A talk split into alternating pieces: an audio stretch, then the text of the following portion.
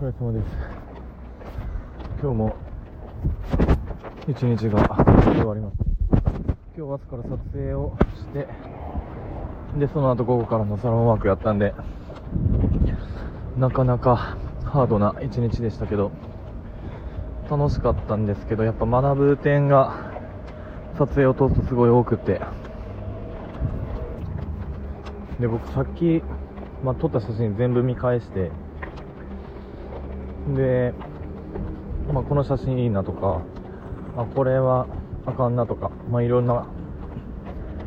ものをまあ自己判断で選別していくんですけどこれなんか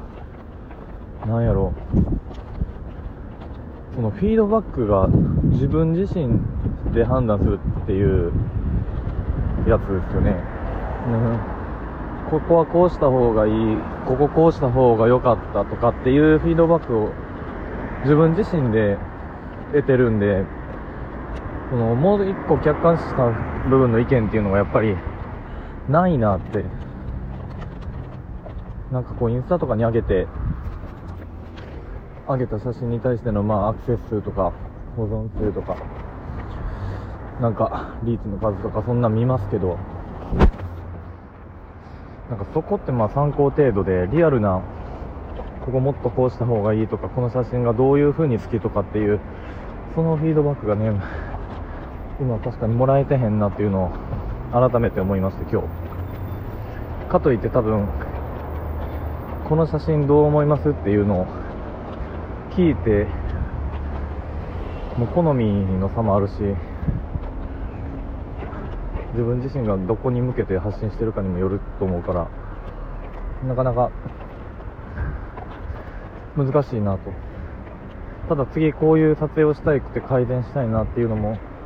結局それは自分の中でのなんか PDCA というかそんな話やからなかなかどうなんやろうと思いながらの撮影でした。でもなかなかね自分の中ではいい写真が撮れたとは思っているのでうんまあそんな感じでいいんかなと。よくわかんないですけど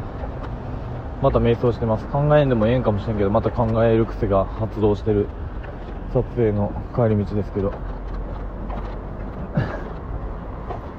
うんなんかいいなって思った写真でほんまにいいやつってもうインスタとかで投稿を上げたらもういいねの数がそこそこ上がっていくんですけどそんなにのやつはまあまあそんなになんでなんかそれぐらいの判断基準でやるしかないんかなと思いながらやってるんですけどっていう話でした。今日感じたことです。また興味あったらあの撮影写真上げていくんでインスタ見てください。お疲れした。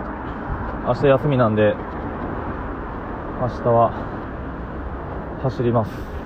とりあえずストレス発散に。ではお疲れした。